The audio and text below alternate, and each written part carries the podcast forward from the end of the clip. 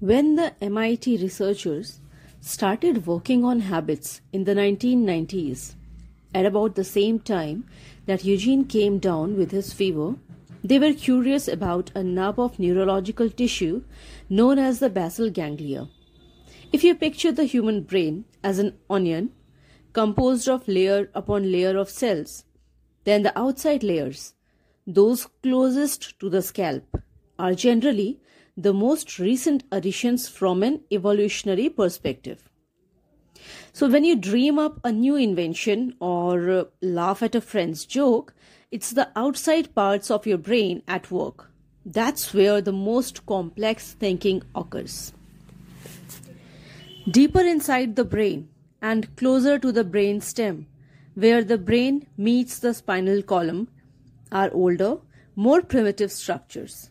They control our automatic behaviors, such as breathing and swallowing, or the startle response we feel when someone leaps out from behind a bush.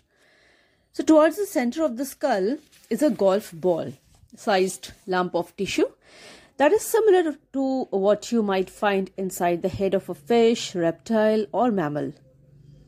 This is basal ganglia, an oval of cells that for years, scientists didn't understand very well, except for suspicions that it played a role in diseases such as Parkinson's.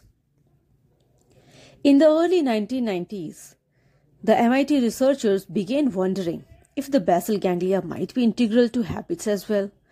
They noticed that uh, animals with injured basal ganglia suddenly developed problems with tasks such as learning how to run through mazes, or remembering how to open food containers, they decided to experiment by employing new micro technologies that allowed them to observe in minute detail what was occurring within the heads of rats as they performed dozens of routines. In surgery, each rat had what looked like a small joystick and dozens of tiny wires inserted into its skull. Afterward, the animal was placed into a T shaped maze with chocolate at one end. The maze was structured so that each rat was positioned behind a partition that opened when a loud click sounded. Initially, when a rat heard the click and saw the partition disappear, it would usually wander up and down the center aisle, sniffing in corners and scratching at walls. It appeared to smell the chocolate, but couldn't figure out how to find it. When it reached the top of the T, it often turned to the right, away from the chocolate, and then wandered left, sometimes pausing for no obvious reason. Eventually, most animals discovered the reward. But there was no discernible pattern in their meanderings. It seemed as if each rat was taking a leisurely, unthinking stroll. The probes in the rat's head, however, told a different story. While each animal wandered through the maze, its brain, and in particular its basal ganglia, worked furiously. Each time a rat sniffed the air or scratched a wall, its brain exploded with activity, as if analyzing each new scent, sight, and sound. The rat was processing information the entire time it meandered. The scientists repeated their experiment again and again, watching how each rat's brain activity changed as it moved through the same route hundreds of times. A series of shifts slowly emerged. The rats stopped sniffing corners and making wrong turns. Instead, they zipped through the maze faster and faster and within their brains, something unexpected occurred. As each rat learned how to navigate the maze, its mental activity decreased. As the route became more and more automatic, each rat started thinking less and less. It was as if the first few times a rat explored the maze, its brain had to work at full power to make sense of all the new information. But after a few days of running the same route, The rat didn't need to scratch the walls or smell the air anymore, and so the brain activity associated with scratching and smelling ceased. It didn't need to choose which direction to turn, and so decision making centers of the brain went quiet. All it had to do was recall the quickest path to the chocolate. Within a week, even the brain structures related to memory had quitted. The rat had internalized how to sprint through the maze to such a degree that it hardly needed to think at all. But that internalization run straight, hang a left, eat the chocolate relied upon the basal ganglia the brain probes indicated. This tiny ancient neurological structure seemed to take over as the rat ran faster and faster and its brain worked less and less. The basal ganglia was central to recalling patterns and acting on them. The basal ganglia, in other words, stored habits, even while the rest of the brain went to sleep. To see this capacity in action, there is a graph here which shows activity within a rat's skull as it encounters the maze for the first time. Initially, the brain is working hard the entire time. After a week, once the route is familiar and the scurrying has become a habit, the rat's brain settles down as it runs through the maze. This process, in which the brain converts a sequence of actions into an automatic routine, is known as chunking, and it's at the root of how habits form. There are dozens, if not hundreds, of behavioral chunks that we rely on every day. Some are simple. You automatically put toothpaste on your toothbrush before sticking it in your mouth.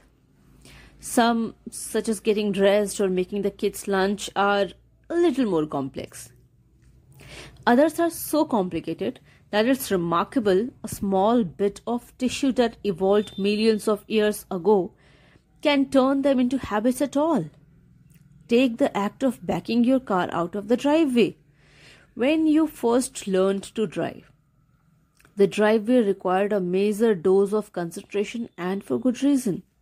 It involves opening the garage, unlocking the car door, adjusting the seat, inserting the key in the ignition, turning it clockwise, moving the rear view and side mirrors, and checking for obstacles, putting your foot on the brake, moving the gear shift into reverse, removing your foot from the brake, mentally estimating the distance between the garage and the street while keeping the wheels aligned and monitoring for incoming crowd traffic, calculating how reflected images in the mirrors translate into actual distances between the bumper, the garbage cans, and the hedges, all while applying slight pressure to the gas pedal and brake, and most likely telling your passenger to please stop fiddling with the radio.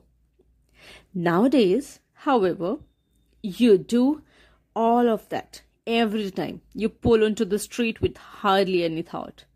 The routine occurs by habit.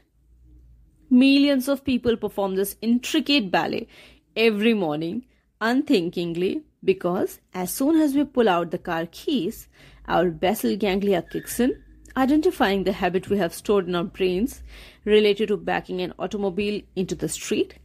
Once that habit starts unfolding, our gray matter is free to quiet itself or chase other thoughts, which is why we have enough mental capacity to realize that Jimmy forgot his lunchbox inside. Habits scientists say, emerge because the brain is consistently looking for the eff- ways to save effort. Left to its own devices, the brain will try to make almost any routine into a habit. Because habit allows our minds to ramp down more often. This effort saving instinct is a huge advantage. An efficient brain requires less room, which makes for a smaller head, which makes childbirth easier and therefore causes fewer infant and mother deaths. An efficient brain also allows us to stop thinking constantly about basic behavior, such as walking and choosing what to eat, So, we can devote mental energy to inventing spears, irrigation systems, and eventually airplanes and video games. But conserving mental effort is tricky because if our brains power down at the wrong moment, we might fail to notice something important, such as a predator hiding in the bushes or a speeding car as we pull onto the street. So, our basal ganglia have devised a clever system to determine when to let habits take over.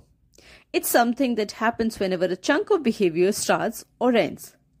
To see how it works, look closely at the graph of the rat's neurological habit again. Notice that brain activity spikes at the beginning of the maze when the rat hears the click before the partition starts moving, and again at the end when it finds the chocolate. Those spikes are the brain's way of determining when to cede control to a habit and which habit to use. From behind a partition, for instance, it's difficult for a rat to know if it's inside a familiar maze or an unfamiliar cupboard with a cat lurking outside. To deal with this uncertainty, the brain spends a lot of effort at the beginning of a habit, looking for something, a cue, that offers a hint as to which pattern to use. From behind a partition, if a rat hears a click, it knows to use the maze habit. If it hears a meow, it chooses a different pattern. At the end of the activity, when the reward appears, the brain shakes itself awake and makes sure everything unfolded as expected. This process within our brains is a three step loop.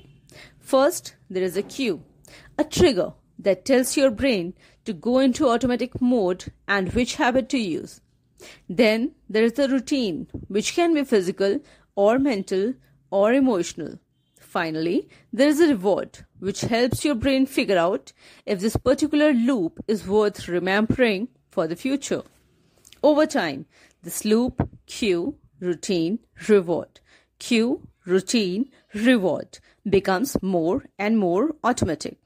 The cue and reward become intertwined until a powerful sense of anticipation and craving emerges. Eventually, whether in a chilly MIT laboratory or your driveway, a habit is born.